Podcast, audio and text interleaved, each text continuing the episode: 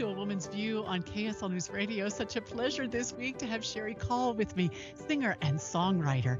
Sally Dietlein is here, executive producer at Hale Center Theater, and Sarah Strang is my guest, COO of The Road Home and teacher in the social work department at the University of Utah. I read about this and I just wonder what you all thought. This is a Utah Senate Majority Whip Ann Millner, who is the former president of Weber State University.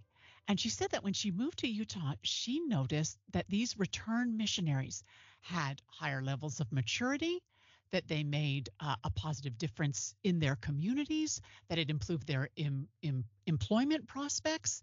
And she thought, how can we do this for all teenagers who would be interested in it?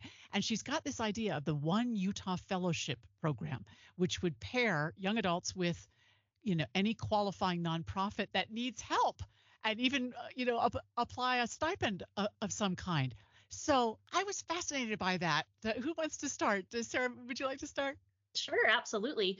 First, I have to say my hat has always been off to these young men and women who at 18, 19, 20 years old are willing to go and give this this commitment of you know one or two years whatever the the length may end up being for them i think that is unbelievably an amazing way to create the responsibility and really understand the obligations that you're committing to and following through with them and looking at that. And I can understand where she comes from when she talks about seeing this le- extra level of maturity for someone who's undertaken such a monumental task at such a young age and the growth that they may have experienced from that. And I love the opportunity of it being much broader than that in our community and being tied to work that's happening in our community that a youth may be passionate about that also could help them develop skills in that arena.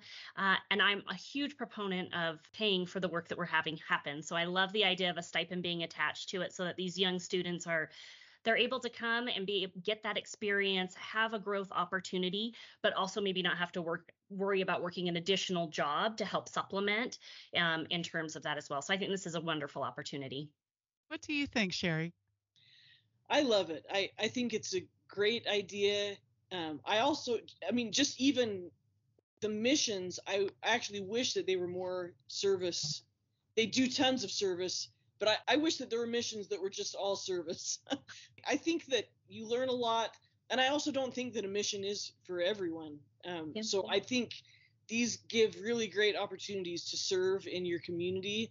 A mission may not be for everyone, but I think that serving others, it, having a daughter who's a senior in high school and trying to figure out how to make all of that work, I love that there's another option for people to have some financial help with mm-hmm. future things. I, I, there's there's nothing I don't like about it. I guess I think it's yeah. great. Yeah, thank you for that. What, what do you think, Sally? Well, I love it. Speaking of missions, we had a, a granddaughter who was on an LDS mission where it was strictly service. Uh, she oh. she worked with refugees the entire time. Oh wow!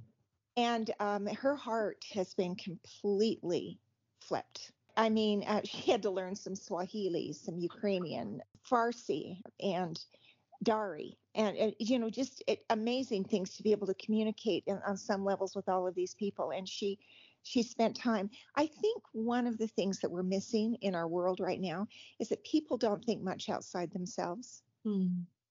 And this kind of a program would say, you know what? There's another world out there and it's beyond your television screen and it's beyond your little cell phone and mm-hmm. it gives them an opportunity to find out to walk in other people's shoes a little bit and and do this i think it's a marvelous idea if we could promote this i know one of the naysayers said well you know now you're getting paid for service no that's not much even if oh, it no. is it's it's just a pittance at you know that's not it it's actually then what they do when they're actually you know, getting down there and doing the scrubbing that they need to to serve people and in whatever level that is. So I think it would help culturally. There would be many, many side benefits from something like this. Yes, I bet it would help in some of the political divisions. Yes. You know that I'm afraid we're we're passing on to our youth. I, I'm afraid of that, and I think it might. I know in my own personal life that that uh, I spent far too much time being very egocentric. It's all about Amanda. It's all about what I want and are my needs being met? How are you meeting my needs? And only when I started being outwardly focused on service did I really experience happiness in any meaningful, long lasting way. I don't know if I've been able to teach that to my children. I think sometimes you have to do what you said, like you have to get down and scrub the floor. It's only, it's only when you're scrubbing that it mm-hmm. comes to you. That's right. And I think, you know, then you find out where people come from and you start, mm-hmm. start to figure out why they think the way they do, why someone may be diametrically different from me in the way I think politically. And there are reasons why. Mm-hmm. And and I think there's a melding point where, you know, you can come to some kind of consensus or at least understanding, or at least, as the governor says, an ability to agree to disagree and, and do it agreeably. You're, you're I, nodding, Sarah. I, I completely agree with that. I think being able to create and have the ability to create the space to hear from someone else, to acknowledge that you may have differences, but do so without it becoming heated, where then at times I feel like we start to, to see more of a vitriolic dialogue that can come from that. I think really that is just an unbelievable skill that is so needed. I know it's a space that I have to grow when it's a topic that I have high emotions about, uh, but absolutely across the board, I think that is a skill set that our country needs to see grow. I think you that music, Cherie, for you has been a very healing and bridging endeavor, hasn't it? Well, I, I hope so. It's the way that I connect with people um, but I just listening to what everybody has said here, I just have seen so many times in my life the caricatures that we have of each other, of the of the opposite sides of things. All of that changes when you know a person, and I think mm-hmm. when you when you serve somebody, you get to know them and you get to love them, even if you don't completely agree. But you do, you understand, you understand people better. So yeah. Can, can I add a postscript to that? Because that's yeah. so good. I really don't care what what your politics are, what what you're thinking about, anything in life, as long as you're kind and respectful and do your job. And I think that's where we need to need to mm-hmm. get. And and sometimes theatrical worlds can do that. Mm-hmm. I think all three of you are leading by example. I'm so grateful for for the work that all three of you do. And forgive me, the time is gone, but I just love you, and I hope you'll come back and see me again. That would be great. Thank you. Thank so you. Fun. Enjoy the rest of your weekend, everybody. We'll see you next week here on A Woman's View.